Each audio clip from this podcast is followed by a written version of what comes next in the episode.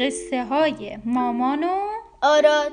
این داستان با یک تیر دو نشان را می‌زند. روزی بود و روزگاری هم بود که نه از مداد و خودکار و خودنویس خبری بود و نه از روان نویس بله. مردم نیهای باریکی را که در مرداب ها می روید می چیدند و خشک می کردند و با تراشیدن آن قلم درست می کردند چرا قلم درست می‌کردن؟ مثلا باش بنویسن دیگه. آره. بعد قلم, قلم تراشیده شده را توی دواتی پر از مرکب می کردند و با آن می نوشتند خطات های امروزی هم برای خوشنویسی همین کار را می کنند اما ابن جوزی کاری کرد که هیچ خوشنویسی نکرده است. یه سوال. ابن جوزی کیه؟ آره آره آره. ابن جوزی یه, ن... یه دانشمند یه فرهیخته است. حالا ببین چیکار کرده که هیچ تو خطاتی نکرده.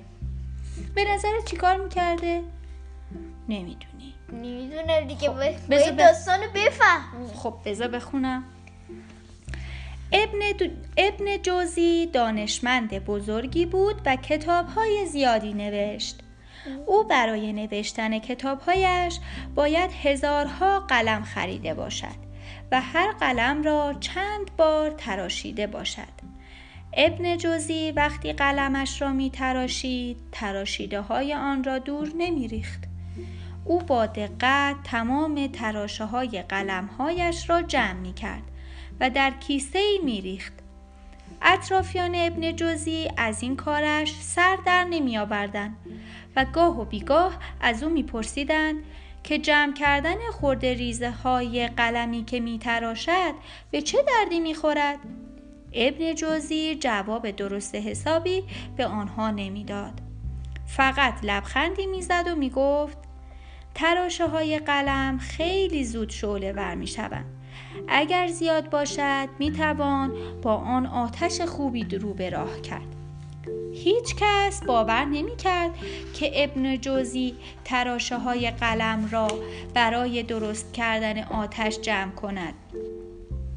هیزم فراوان بود و برای آتش افروختن نیازی به تراشه های قلم نبود. نبود رفته رفته کیسه ابن جوزی پر شد با خود گفت خدای من من چقدر قلم تراشیدم و چقدر نوشتم. تراشه های قلم تراشیدنم یا کیسه را پر کرده است. او کارش را ادامه داد اما رازش را به کسی نگفت. حتی نگفت که تراشه های قلم هایش یک کیسه بزرگ است. زمان میگذشت. ابن جوزی همچنان قلم می تراشید و می نوشت و تراشه های قلمش را جمع می کرد خب کیسش پر میشه دیگه. آره. کیسش باد بود. آره خیلی بزرگ شده بود. یک کیسه شد دو کیسه. دو کیسه شد سه کیسه. دیگر جمعآوری تراشه های قلم برای اطرافیان ابن جوزی عادت شده بود. یعنی یکی یکی کیسه ها آره، همه پر. میشن. آره بزرگ شده بود. و کسی درباره این کارش چیزی از او نمی‌پرسید. روزگار گذشت و ابن جوزی پیر شد و روزی رسید که دیگر قدرت خواندن و نوشتن نداشت. در بستر بیماری که افتاده بود همیشه خدا را شکر می کرد که کتابهای زیادی نوشته و شاگردان زیادی تربیت کرده است.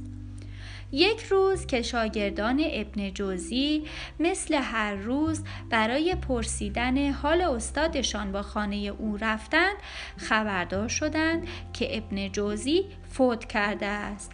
همه ناراحت شدند و گریان برای کفن و دفن استاد آماده شدند چرا گریه می‌کردن؟ چون فوت شده بود. بله.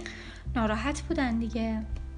در این میان همسر ابن جوزی پیش آمد و گفت استاد شما وصیتی کرده که باید به آن عمل کنید. وصیت نامه استاد را باز کردن. یعنی قبل از فوتش وصیت کرده آره قبلش وصیت کرده بود همسرش اومد به شاگرداش وصیتش رو داد. حالا اون وصیت‌نامه رو باز کردم در وصیت‌نامه نوشته شده بود می‌دانم که در روزی سرد و زمستانی میمیرم. حتما به دست و پا میافتید که برای غسل کردن من آتشی درست کنید و آبی گرم کنید. وصیت می کنم که آب غسل بدن مرا با آتشی که از تراشه های قلم هایم درست می کنید گرم کنید. شاگردان با اشاره همسر ابن جوزی به زیرزمین خانه استاد رفتند. آنجا چندین کیسه پر از تراشه های قلم بود. اونجا که نت... نمی‌تونستن آتیش درست کنن. حالا میارنش بیرون دیگه. کیسه ها را از زیر زمین بیرون آوردند. یکی از شاگردان ابن جوزی وقتی آن همه تراشه قلم را دید گفت با دیدن اینها می‌فهمم که استادمان چقدر زحمت کشیده است. چقدر نوشته و پاک نویس کرده تا توانسته کتابهایش را برای ما به یادگار بگذارد. یعنی کتاب نوشته بود؟ آره دیگه. او با یک تیر دو هدف را زده است. هم قلمهایش را تراشیده و کتاب نوشته هم اهمیت عمری که برای نوشتن کتابهایش صرف کرده به دیگران گوشزد کرده است.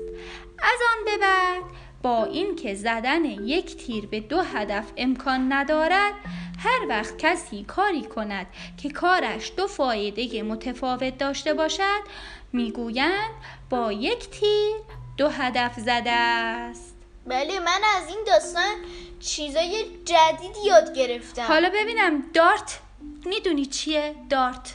دارت؟ آره حالا تا حالا باهاش بازی کردی از اینا که هدف داره. با آها. می‌زنیم وسط دارت؟ آها. از اونه که تو شهر خیلی باید تلاش کنیم از آف. اونه که سوزن داره. آفرین. چوب می‌زنیم آفرین.